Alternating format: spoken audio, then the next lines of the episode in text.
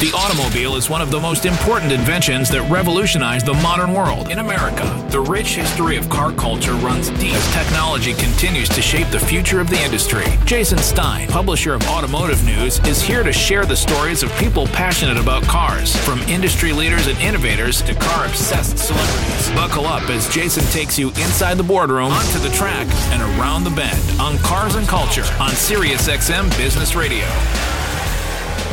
Welcome back into Cars and Culture. I'm Automotive News publisher Jason Stein in Detroit. Jimmie Johnson is on a mission. It's a complicated undertaking for someone with nothing left to prove on the racetrack, yet everything to prove to himself. Johnson is a seven time champion on the NASCAR circuit, yet he never dreamed of being a stock car racer. Now, speaking of a fast ride, this is the young man who's made a lot of headlines through testing and Jimmie Johnson. Rookie driver driving for Hendrick Motorsports. Jeff Gordon is a part owner of this car. Johnson's been quickest in both of yesterday's practice sessions. He was a dirt track, off road kid with sights firmly set on open wheel and Indy. The two worlds couldn't have been more different. But every fork, even in a dirt road, sometimes leads to directions unknown and success unimagined. His NASCAR success was enormous and Jimmie Johnson will tie Cale Yarborough on stock car racing's all-time win list. Johnson wins his 11th at Dover. He's got a lot of fans here in Dover because they're all cheering for that. I never thought I would end up here in NASCAR as a kid racing in the dirt out in Southern California. A young Jimmie Johnson, a racer from near San Diego, California, ended up on the closed wheel circuit and won more than nearly anyone in history. His first Cup Series championship in 2006 was followed by another one, again in 07, 08, 09, and 2010. The first and only driver in NASCAR history to win five consecutive championships. In the end, following 20 years on the circuit, the hardware could have filled a racecourse infield.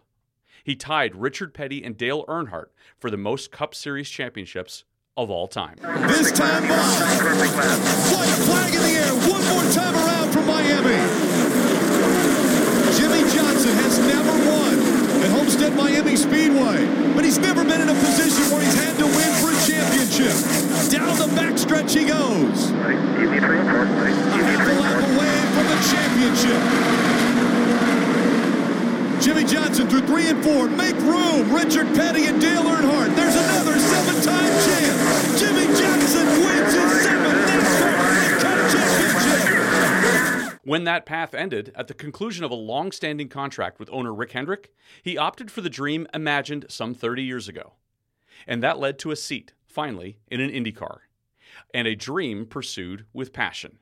Starting over, now at 45. We set up a, uh, a test session to see if I would like it. Uh, for the 2020 year, and unfortunately, due to COVID, that all kind of fell apart. But the Ganassi folks saw it through and got me that first test session in July at, at the Indy GP track.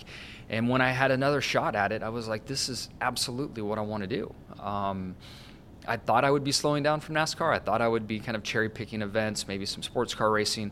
I did not expect to ramp up this level and, and pursue something so challenging. But uh, all the parts fell into place, all the pieces fell into place. And um, my childhood dream is now, you know, being lived at 45 when, when I thought maybe at 25 it would happen. Insurmountable? Impossible? Don't count Jimmie Johnson out. It's a reinvented Jimmie Johnson in this week's episode of Cars and Culture with Jason Stein. Well, Jimmie, it's my absolute pleasure to have you on Sirius XM. Welcome to the show. Thanks for having me on. Looking forward to it. Let's talk about the obvious, the transition, of course. But I don't want to know what's different because I think we're going to get to that. I'd love to know a little bit more around the why. 20 years, of course, after racing in uh, the Cup Series. Uh, now a time to start over. Can you take me back to the decision uh, where you really decided that this is something that you wanted to pursue? And, and maybe it's with Alonso back a couple of years ago. Yeah, it's hard to say there's just one piece to this. There, there are three or four pieces. First of all, growing up in Southern California as I did, um, IndyCar was a much larger sport than NASCAR at that point in time, and I certainly had much more access to IndyCar. And within the off road industry, which I came up through, many off road racers made it to IndyCar and were really successful. Rick Mears, Robby Gordon, Roger Mears, um, you know, there's Parnelli Jones, quite a few that uh, were all on the West Coast and uh, household names, you know, during my era growing up. So that that's always been there. And when I started with Chevrolet back in the, the mid 90s, you know, we laid out a, a 10 year plan with me ending up in IndyCar. And we were heading down that road. Um, I was attending the Long Beach Grand Prix each year. That was my annual check in with the GM folks. And one of those check ins, I found out that GM was pulling out of IndyCar the following year, and they weren't sure when they would be back. And if I wanted to have a professional career on the asphalt, I should consider NASCAR and move to the East Coast. So, you know, my, my fork in the road happened, and I, I was like, sure, well, NASCAR sounds great. So I started pursuing that route. And it wasn't long after um, I put some roots down in North Carolina and, and kind of started my NASCAR career uh, with the Herzogs. Um, racing eventually ended up racing their Busch Grand National car, and that's where I was spotted by Jeff Gordon. But prior to that, they were also in the off-road space, and GM was trying to grow them as a team to take from off-road racing up through the ranks to NASCAR. So, you know, but you hadn't really considered stock car up to that point. It was so far away. I just didn't. I just didn't know much about it. I mean, I'd catch it on the worldwide uh, sports on television. My brother rooted for Earnhardt, so I, I couldn't. Um, I became a Gordon fan, and I actually knew Jeff Gordon from sprint cars and midgets and all that kind of stuff. So, you know, it just NASCAR NASCAR was was it. But I, I always had that seed in the back of my mind that IndyCar is what I wanted to do. And then I drove Fernando's Formula One car, and and that was like, whoa, this is what one of these cars feels like. And there I started speaking with Zak Brown quite a bit from McLaren, trying to figure out is is there a route to Formula One, which there's, there's really not, especially at my age. Uh, number two, the uh, the IndyCar series, and we we set up a, uh, a test session to see if I would like it. Uh, for the 2020 year, and unfortunately, due to COVID, that all kind of fell apart. But the Ganassi folks saw it through and got me that first test session in July at, at the Indy GP track, and when I had another shot at it, I was like, this is absolutely what I want to do. Um, I thought I would be slowing down from NASCAR. I thought I would be kind of cherry picking events, maybe some sports car racing. I did not expect to ramp up this level and, and pursue something so challenging. But uh, all the parts fell into pl- all the pieces fell into place, and um, my childhood dream is now you know being lived at 45 when when I thought maybe at 25 it would happen. It's unbelievable, uh, you know, t- to think of a restart at 45, and I want to get to that. But I want to go back to originally. you you you had no notion of being in stock cars. What, what was your impression of the NASCAR circuit? It was pretty far away. I, I mean, I, unfortunately, you'd only see these big crashes, and you would see the winners. So. Uh, lots of big crashes, scary crashes. Drivers walk away, you know. So I thought of them as like superheroes in a sense. And then you know, I, remember a, a, moment in time where we were traveling the country racing dirt bikes and we pulled up to a Hardee's. And I thought that was Cale Yarborough's race shop, and later found out, right then and there, found out that it was a hamburger stand and not a race race shop. So, you know, it was, it was pretty far away. I just just didn't have a lot to connected to it, but I love racing. And when I, you know, when I really look back on the discipline of racing on the dirt, the the stock car route is much closer than the IndyCar route. So you know, after all these years have passed, it really was the right place for me to go and spend the bulk of my career. But you were you were pining for that open wheel experience at some stage, obviously, um, and and trying to figure out the the way back there. Did you think, well, 45 is going to be my my route back um, after I've done 20 years in stock car racing? No, not not not at all. never never thought that it would happen. And you know, if it wasn't for uh, really Zak Brown putting me in that Formula One car and, and kind of trying, know, really trying to put together a test for me that COVID uh, dismantled. And then Chip Ganassi's willingness to say, hey, look, you know, let's, let's give it a shot. And I've known Chip for a lot of years, and I've raced against him and I've talked to him about driving for him. And, um, you know, his willingness, and then, of course, the sponsorship partners fell into place with Carvana, um, Ally, and the American Legion to make it all happen. But um, it, it, really happened quickly. Once this idea kind of got started in, I think, early July when I drove the IndyCar for the first time, I mean, it wasn't two months later, really, two to three months later, that we, we had some signatures on paper and we're, we're moving forward. So tell me about the first experience in the IndyCar then. I know the Formula One experience blew your mind. And while they're different, right, IndyCars and Formula One, the, the complexity is probably at the same level. It is. I, I was really surprised how much more physical the IndyCar um, is compared to a Formula One car. the lack of power steering is just a, a, a massive uh, factor in heart rate and physical requirement inside the car. But I, I felt like because of the rules in Formula One and you have to drive an older car, I felt like the Formula One car and the Indy car were pretty similar in braking capacity. Um, the Formula One car had a bit more help for the driver off the corners with some computer aids and stuff, and, and the car was pretty easy to drive in, a lot of respects. Where the, the, the Indy car is, it's just hard to drive. I mean, there's a lot of power, you know, a fair amount of grip, but a, a very busy cockpit in the race car. Where the Formula One car was was pretty easy to handle. So you get in the Indy car, and it's your it's your first time, you know, your first time in the seat, and you you know, truth be told, you've probably only been in an IndyCar about a dozen times in total now. What was your first impression? Just how fast, how violent, how physical, um, all things that I just, as a racer, love, and, and things that really got me excited to try to do more regardless of age. Um, I've spent a lot of time staying physically fit in my, my career and have had goals outside of driving the race car with triathlon and marathons. And, um, you know, I just feel like the lifestyle that's in and around IndyCar is, is a really good fit for me and something I want to be a part of. Yeah, you talked about wanting to walk through the paddock to be to be part of these teams, and the culture is incredibly different in IndyCar versus NASCAR. What what are some of the other large, some uh, I guess, differences that you've experienced? Yeah, culturally is is a big shift, and it's great to watch my wife and kids pick up on um, kind of the vibe that exists in the paddock you know, it is a more complex series, but in a lot of ways, it's much more casual than, than NASCAR. I think the reduced schedule in IndyCar creates a bit more of a family environment in some ways, and you don't see everybody all the time. Um, and, and people kind of sit around. I'm surprised after a race in a NASCAR event, we the race they should televise is the race of the drivers from their vehicles to the airplanes home, and and here everybody sits around for hours. You know, eats a little dinner, socializes, kids play.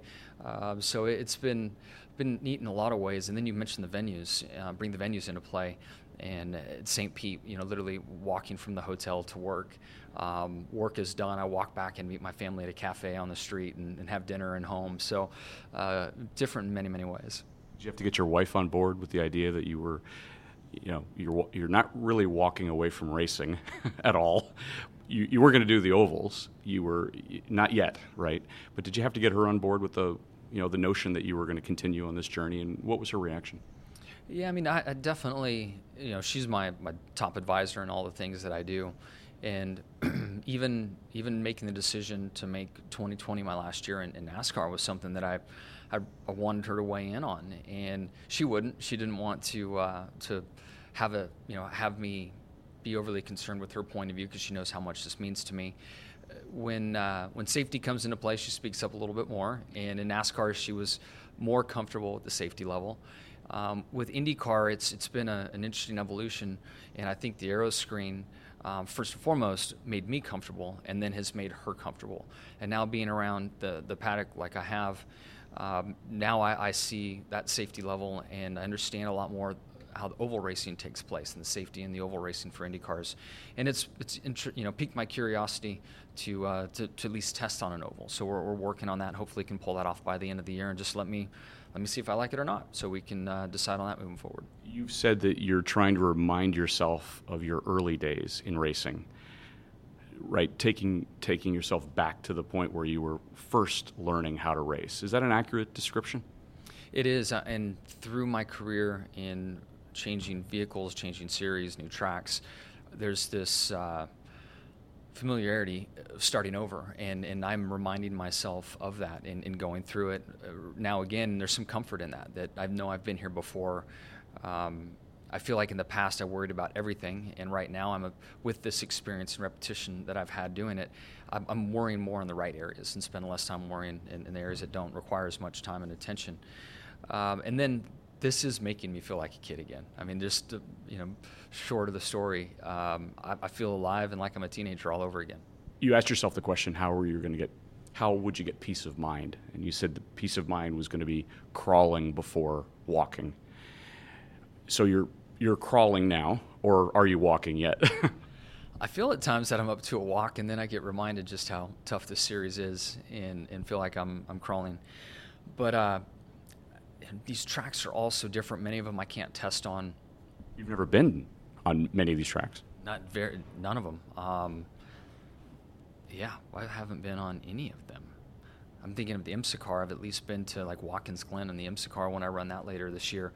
But uh, from an IndyCar standpoint, all new tracks and uh, you know the the tire that goes with the car on those particular tracks, the track evolution. There are a lot of pieces to this that are just really different than a NASCAR vehicle, and it just takes time. And most drivers that end up in an Indy car spend five to ten years in the lower divisions working through all these little granular things. I spent all that time in NASCAR learning for that discipline. So I, I, really am about as green as you can be entering into a rookie car season. Is there anything that you can borrow from the NASCAR experience that you've been able to apply outside of, of course, reaction time? Although that probably has been sharpened too, I'm sure. Definitely been sharpened. Phys- you know, from a physicality standpoint, from a fast twitch muscle, muscle standpoint, I've changed my training all around to uh, to be better and stronger in all those areas because it is different. But I feel like dealing with pressure is is just a maybe a life lesson or certainly a lesson I can bring over from, from NASCAR into this. I have a lot of pressure on me to go out there and succeed, but I, I feel like I'm not overreacting and I'm, I'm in that crawl before I walk st- uh, state of mind because of experience and what I've done in the past. You were also humble enough to say that you, you knew that you wouldn't expect the same success that you had in Cup and that that wouldn't necessarily cross over here. But uh, being competitive, I know you're not going to stay that way for very long, right? The competitive nature is, you know, something I've realized that I, I can't live without. You know, the accountability and adrenaline that comes with being a race car driver. Um, and it's more than just what you do on race day. It's the stuff during, you know, the, the days and weeks leading up to the events, uh, the days that follow the event. Um, you know, there, there's a whole thing that I just can't walk away from. I had a chance to after you know 20 years in NASCAR, and it just it's just not time. I'm ready for something different, and and I feel like there's a lesson in that. After I think it was probably 22 or 23 years in the NASCAR scene, you know that's that's a good long career, and we're doing one thing. And I'm like most people out there in the world that, you know, after 20 years at a certain job or a certain you know a certain occupation, you wonder, you know, is there something else that might interest me interest me more? And and that's really where I found myself today. Chapter two, yeah, indeed.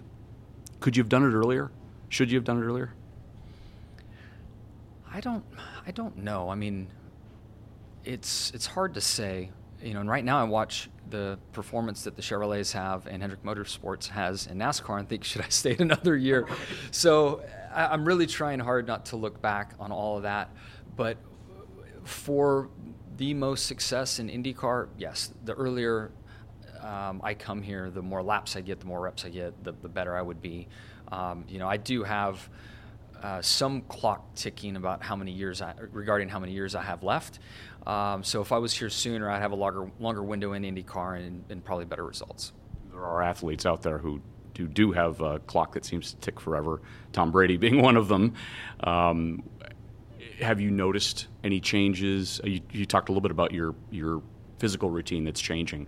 What's been the biggest change you've had to institute in order to remain healthy and, most importantly, to have success on the track?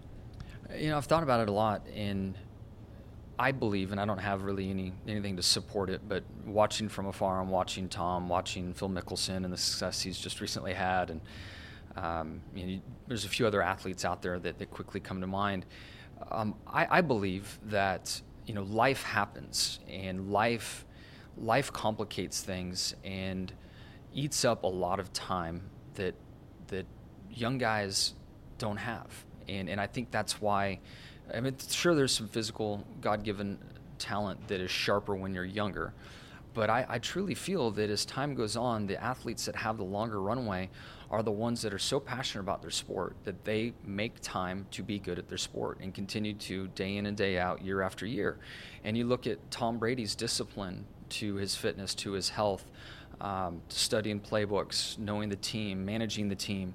Like that's his life. Other things didn't become his life, and I, I, feel like I've really been dedicated to my craft as well, and and that's why I believe I'm having a longer runway. Are you friends with any older athletes who've given you advice? Uh, I know plenty of old guys, unfortunately, these days. uh, and a lot of them, a lot of my buddies are all now retired. Uh, but yeah, there's there's bits and pieces of advice, but I, I could say from uh, when I first got started in the sport, Rusty Wallace was the, near the end of his career, and he shared his headspace with me from time to time. Dale Jarrett did the same. Uh, Matt Kenseth has recently, and Dale Earnhardt Jr. and Jeff Gordon. And you know, when I look through it all and filter it all out, you know, making sure I'm ready is what I really see out of the five or six names that I've mentioned. I, I should throw Mark Martin in there because he helps this case, this point I'm trying to make. He kept picking a date and time that said, okay, I, I should retire here. He tried to, and he wasn't ready, so he'd come back. Rusty Wallace picked a date and time and stuck to it. Was so angry watching after. He's like, I should have never picked that date and time. Like I've, I want to be out there. So, and I turned to Jeff Gordon. He that was the year he wanted to stop. He, he saw it through to the end. Same with Dale Jr. So making sure that that fire is really out is probably the best piece of advice I've received from my, my, my friends. So give us a little window into what your routine looks like from a from a health perspective. Cardio's got to be obviously tremendously different in what you're doing now. Um, I think you told Danica Patrick that your forearms are bigger than they've ever been before. what what else are you what else are you doing to maintain that that um, level of physical fitness? Yeah, it's it's much more strength related. Um, I would say some standout things to me. One is grip strength required. Um, I'd also say lower back strength. That's really been a surprise to me. Just how uh, how important. I've always known core anchors you, but lower back really sets you up to hit the brake pedal as hard as you need to in one of these race cars. And the the brake pedal pressure required is is staggering. Just how hard you stand on the brake pedal each and every time, especially on the fast straightaways.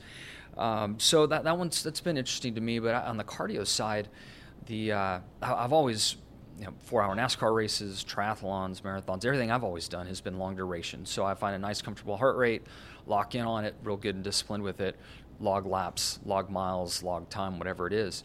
In IndyCar, the races are much shorter and a lot more physical, so my heart rate is way higher. So I've had to do a lot more interval training, a lot more anaerobic heart rate work, just to move my lactic threshold higher, so that I can, you know, put out the effort required for the 90 minutes to 120 minutes of an IndyCar race.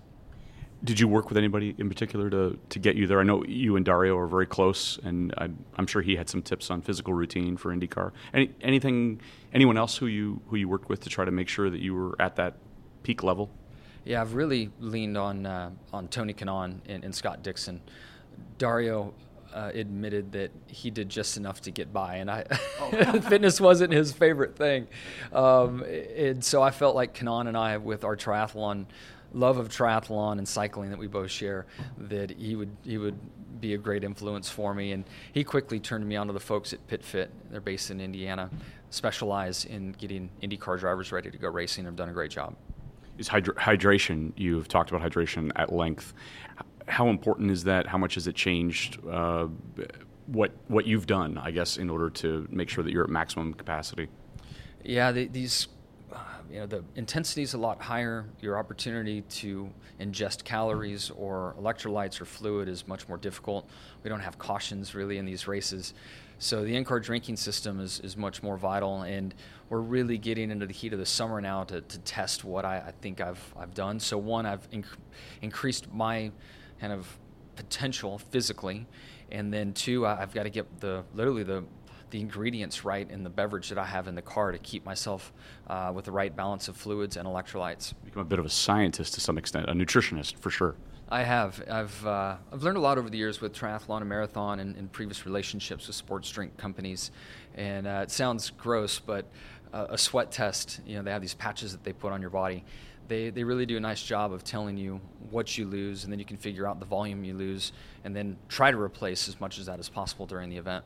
Let's talk about the complexity. Um, Danica talked about going from uh, IndyCar to NASCAR. Uh, nobody thought it was going to be easier for her, but she admitted that it's actually that it was easier.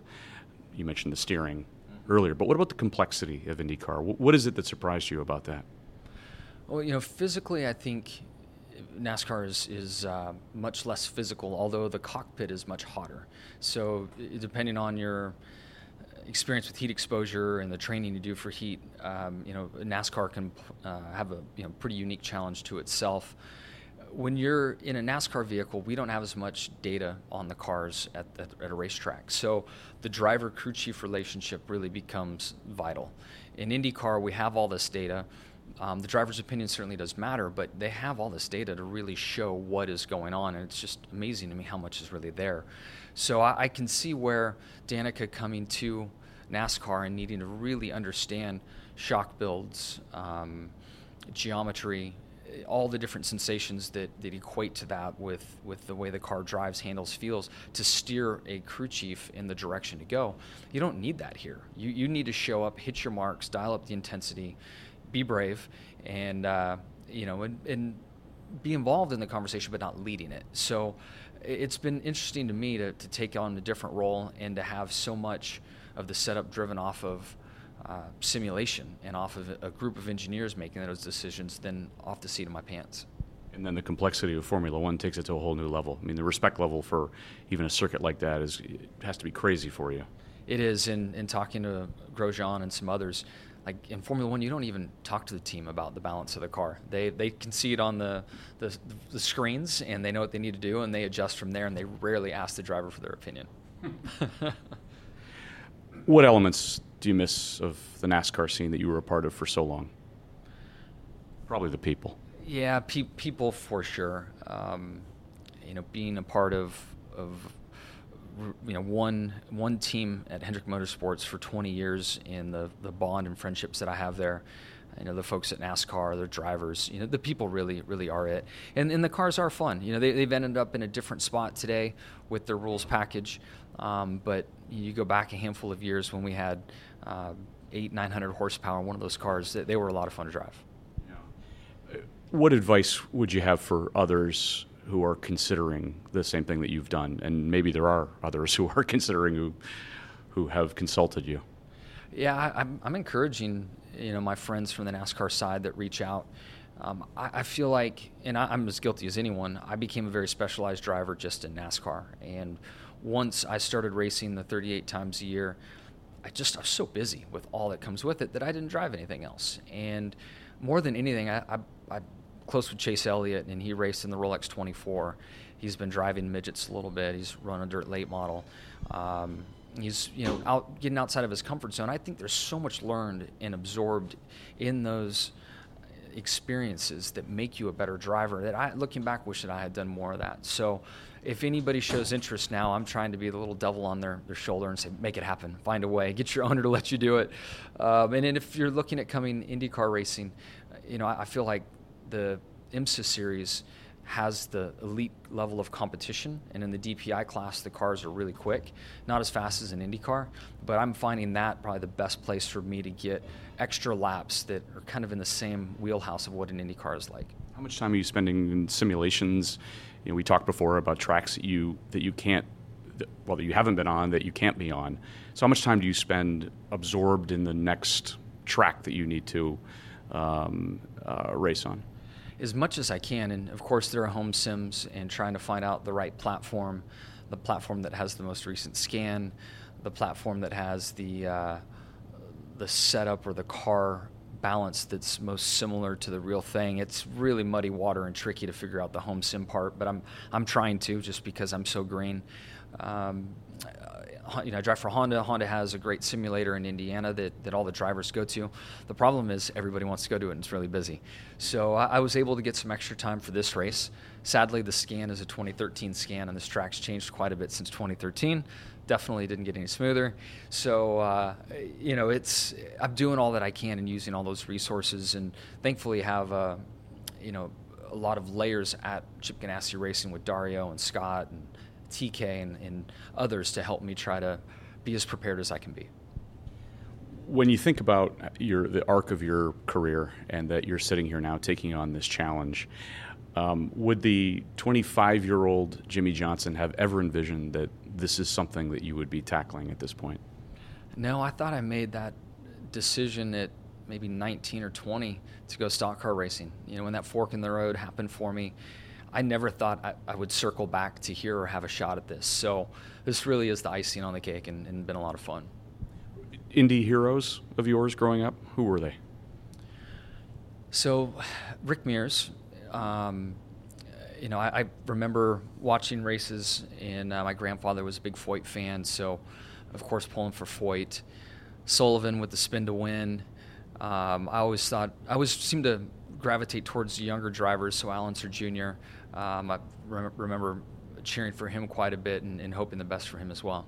Have you talked to any of those folks? I know you were on the, the broadcast team at NBC for the Indy 500. Imagine a lot of people came up to you who had Indy roots. Have you talked to them? Have they given you advice about this season? You know, I spent some time talking with Rick Mears at Barber before the, the race started, and uh, what I gather from you know, saw JR and a lot of different folks that are IndyCar icons, and everyone's just so happy that I'm, I'm giving it a try. And you know, I, am obviously bringing some new eyeballs to the sport, so so people are excited for that. But I think many are just proud of me to say, hey, I don't, I don't expect to go in right now. You know, I've got, I know I have a long road ahead of myself, but I want to do this and I want to be here. And I think many commend me for that. That I've stepped out onto this branch and, and I'm doing something that I truly want to do for the most pure, purest of reasons. And um, you know, they're happy to see me do it. After the break, we'll hear more from NASCAR legend and IndyCar rookie Jimmie Johnson including his relationship with Carvana, a view into his personal garage, and even a report card on how he'd rate his first year. So, what's your grade to yourself? I'm probably harder on myself, which I should be. Um, at times, I feel like I'm in the B category, but I'd say to average it all out, I would say in the C category.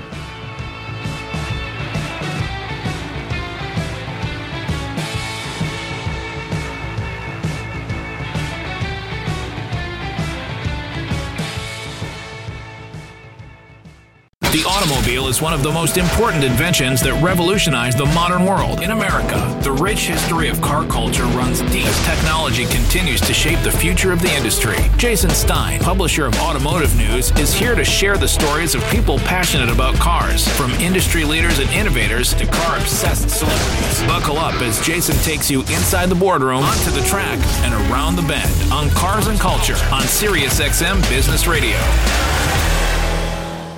Welcome back into Cars and Culture. I'm Automotive News publisher Jason Stein in Detroit.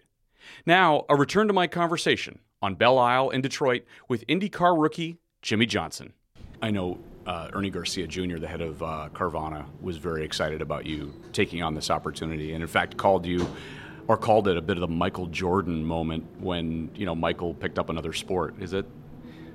Uh, I know. I know that that that was a kind uh, compliment, I suppose. Oh, amazing compliment, and it was really impressive to me just how um, how quickly the the opportunity that existed was picked up and spotted, and how quickly Ernie wanted to move forward and, and put this relationship together.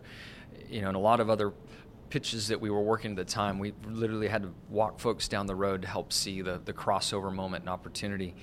And in the very first phone call, uh, which was only a few days after the first email that, that went around, um, he, he saw it, saw the opportunity, expressed great interest, so they needed a little time to process it. And if they came in, they were going to come in in a huge way and, and, support me like no other other sponsor could or would.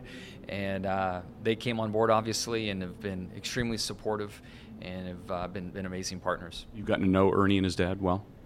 I've, I've, had the pleasure of meeting his father um, recently at a charity event, and certainly been able to get to know Ernie more. And uh, it, it's it's amazing to watch, you know, Ernie chase his dreams, and and here I am over on my side of the road, kind of chasing mine at the same time. And uh, he's winning. His success is a lot greater than mine at this point in IndyCar, but um, it, you know, it's just fun to be a part of such a fast-growing company uh, with such a an interesting concept and and fun approach to it all. I mean, just some some young guys that are, are, doing it right and having a lot of fun along the way. There's some great symmetry there, right, Jimmie? I mean, he's a disruptor in his own world, and you're kind of disrupting the circuit now. No, it's very true. It's very true, and um, you know, to, to have fans now come up to me and say, "Hey, I bought my car at Carvana." To have family members, "Hey, I'm going to buy a car. I'm going to try Carvana out." It's neat to see this, these worlds kind of collide together. You walked past me unknowingly in St. Petersburg in the first race of the year, and uh, you you wouldn't certainly have known me or seen me because you were mobbed by people who were all around you. The fervor and the excitement around you being on this circuit, I think, has energized the circuit from my own perspective. Wouldn't you agree? Yeah, I, I know I'm bringing eyeballs. I'm not sure what um, what what energy was prior to, but um, I, have been surprised at the reception I've received. Uh, walking out on the grid at, at St. Pete, and you know, you walk through kind of a tunnel onto the pit road and fans on both sides, and to hear them erupt. Uh, at the NASCAR races, some some were cheering and some were not, and there were some things being said that, you know, I've, I learned to kind of tune that out.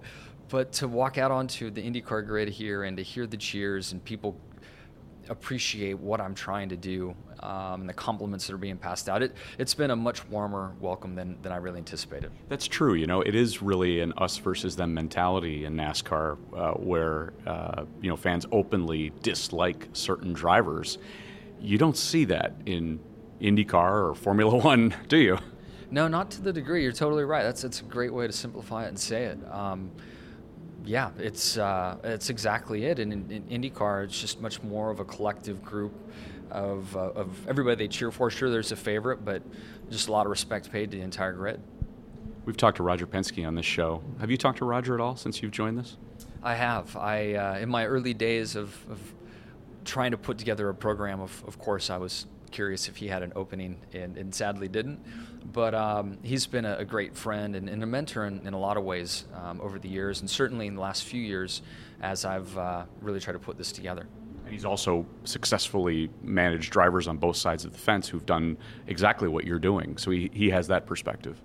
He does. And, you know, his, I don't think he even means to at times, but just his wisdom and presence and approach to life and business, if you're fortunate to sit around him and watch him make a few decisions, indirectly or directly, uh, you learn something from the guy. And, and I, just, I just love being around him. Any chance that I can be around him is really special. Even though you didn't attend college, you have this enormous acumen for the, the business world. What other things are you interested in beyond racing that you may pursue when you do decide to retire again? Well, I've you know, my business really is built around driving the car, and you know, I have endorsement sponsors um, that, that tie directly into you know from racing. I've been able to make great contacts um, in other forms of business, but most of them really do have some tie back to auto racing. I would say the only thing that doesn't would be some of the real estate purchases and investing that I have done. Um, but again, because of my success, that, that led to those contacts and opportunities to invest. But I'm I'm really active right now and, just trying to, to go racing. And my office was able to bring in Carvana. Uh, we put the deal together with uh, Chip Ganassi Racing. Um, Ally is uh, has come through us uh, to be on my helmet and on the fire suit. So we've we found ourselves pretty darn busy in Jimmie Johnson Racing, the offices of Jimmie Johnson Racing, trying to manage and service the contract, trying to get ready for renewals, and, and just try to keep these pieces in place for the IndyCar program and then also the IMSA program that I've been running, um, which will be four races this year on top of the, the 13 IndyCar races I'm doing. Something like Le Mans interest you? Roger Penske talks about how he wants to win. That's that's the final piece that he hasn't quite achieved is winning Le Mans. As a Le Mans driver, is that is that something that you would you would consider doing? Yeah, without a doubt, that's probably the top race left on my bucket list to experience. Um, you know, I, have dabbled in IMSA racing over the years just to try to keep my foot in the door. So when I stopped full time NASCAR racing, I could go racing around the world and drive sports cars. This IndyCar thing kind of popped up and has derailed that for a year or two or three, whatever it ends up being. But um, I, I, definitely have a focus on on IMSA, the way the rules are going to be re-racked, uh, re-racked in the LMDH category that's coming along. Um, I hope there are more opportunities for drivers to have a path to Le Mans, and I'm trying to put my name, you know, in the ring in different uh, with different teams right now to, to find my way to Le Mans. Are you a car guy, Jimmie? A little bit. I I'm a race car guy, and I, I wish that I had more general car knowledge. I do have a small collection of cars. Uh, What's in your collection? Let's see. I have a Woody wagon. I have a 51 Merc. I have a 59 Beetle Bug, 67 Camaro. I have one of the first ZR1 Vets. Um, what else do we have? We have an 86 Rolls Royce. I have a, the Silver Spur, the old executive car, which is just fun to. Why? Why that one? my my wife has the Beetle Bug, the Silver Spur, and a Defender 90 we, we have. Those were three cars she wanted, and uh, you know, if, if we want to, my wife wants to buy a car, I'm going to support that. She likes to buy plenty of other things, and if she ever wants to buy a car, I'm, I'm all in and all about it. But uh, then I have a, f- I think it's a 51 step side um, Restomod pickup truck that was my daily driver prior to kids. And now with kids, what's your daily driver? Something with airbags and a car seat. That's a good choice. What do your kids think of what you're doing? They love it. I mean, I I wish my kids were a little older to experience uh, my last championship or some of those last NASCAR wins that I had. But they're you know they're 10 and 7 now, and birthdays are approaching quickly, and their understanding of what Dad does, you know, is is more present and meaningful. And honestly, the struggles that I had at the end of my Cup career, trying to learn a new discipline right now, you know, there's some life lessons in all of that, and they you know they see dad as a superhero and they, they know that i've had this success and they see people ask for my autograph and respond to me in a certain way and you know they, they think dad's pretty cool but i and, and that's fine but I, I really want them to understand just how you have to work for things and how, how much effort it takes and how you have to apply yourself how it's not going to be easy and you're going to fail you're going to make mistakes and that's okay. Um, so in, in some ways right now i'm like an in-life class session for them on on what to expect as they get older and pursue a career and have failures and, and learn and grow along the way. So um, I, I, think my 10 year old is pretty wise for her years, and she's very tuned into what dad's doing. I'm not sure my youngest totally gets it, but you know we're kind of laying that foundation right now. I think, or I hope, for uh, the the women they will become. And Dad's home a lot more now. You would think so, but I've been so busy trying to figure this stuff out that uh, I had literally the busiest winter I've ever had. I was driving Formula 3 cars, I was in the simulator in Indy quite a bit, trying to establish myself with the team. Uh, now things are kind of slowing down. We've used up all of our test sessions, and, and this summer, now that they're out of school, this summer I'll be around a lot more. Culture, the culture of a winning team. What does it take? You've been a part of many winning teams, but what, what strikes you as the key ingredients to having the the, the best culture that you can have? You know, they're all different, and you know, winning winning is the secret sauce that covers up um, dysfunction. You know, if when when you when you're not winning, that's when a team is truly tested, and that's when the dysfunction shines and, and teams fall apart. So, you know, I feel like in my Cup career, I Chad Knaus's leadership, he created a winning team off the bat, and you know he wasn't the easiest guy to work for, and the winning kept us going and and covered up you know some of the issues we had. When we had more lean years we had more turnover on the team. Chad and i'd fight more you know and it was an interesting cycle that took place. But um, you know when you have when you have somewhat publicly too. Some some publicly for sure. But when you have tenure together you know chances are you've been through those peaks and valleys and the, and, the, and a culture is created. And i think I think it's more more about a team culture in a in a way a team operates and it is about a winning culture. Winning winning happens after all that's locked down, and that's something that working for Chip has really showed me. And the shop that that is based in Indiana with the four IndyCar teams and the IMSA program. Um, they win and lose as as a group. When I watched the 10 car win uh, the season opener uh, with Alex Palou behind the wheel, the entire shop was experiencing that. It wasn't just the singular group of people on the 10 car, it was the entire shop. And that, that's not the way it took place for me over at Hendrick. I mean, sure, certain layers of the company were happy chassis department, engine department, management, but where I lived and, and worked, you know, that guy won, we didn't, we need to do a better job. It was just a little different and wasn't shared, the experience wasn't shared throughout. And I think, I think it has something to do with that. You're working on uh, documentation of a lot of this, of of what you're going through. You're you're recording and collecting uh, over the course of the last year and a half your transition from your previous series to this series. What's that going to look like in the end? Is it a documentary? What what what form will that take? We'll see what really develops. Um, we can see a, couple different opportunities, but more than anything, we'll never have this opportunity to capture the content. So that's something I've learned later, you know, later years of my career that just having the content is, is, so key. Obviously, some of the quick hits with social media are important and interesting and fun, and and certainly service an important part of of uh, the demands of a public figure or a race car driver. Uh, but down the road, uh, just having all of this archive, and especially the more that, that, that I own, um, the more opportunities I will have, and, and the, the better the product can be. It Sounds like a Netflix documentary like Drive to Survive. That, that would be an amazing uh, opportunity, uh, without a doubt. I mean, we, we would jump at that opportunity. So, um, you know, we'll, we'll see where it goes. We've, we've, in some respects, hoped to have uh, have had stuff on a platform by now, but COVID, you know, had its challenges that it provided to, to that industry as well. But we're still we're still collecting content, and um, you know I'd say that probably the best example um, of of sitting on something and waiting for it would be Michael Jordan's docu series that he did. So there are many ways to, to skin a cat here, and we just need the content for now.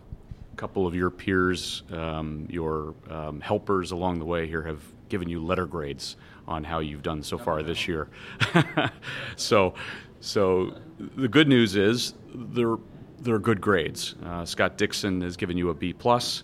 Uh, he said it's a bit crazy because not many people would even take this on.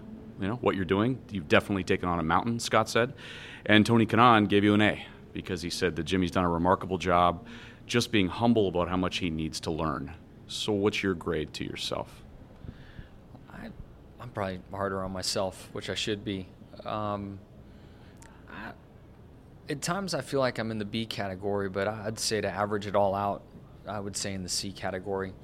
Um, you know, I, certainly a lot to learn, and, and, so much is new, and that that part, you know, is where I, I venture more towards the B side, but to be able to have a consistent weekend from opening practice to finish of the race, uh, there's still some valleys in there that I need to clean up. Some of it's just procedurally different that um, that that I'm now getting some exposure to and, and aware of.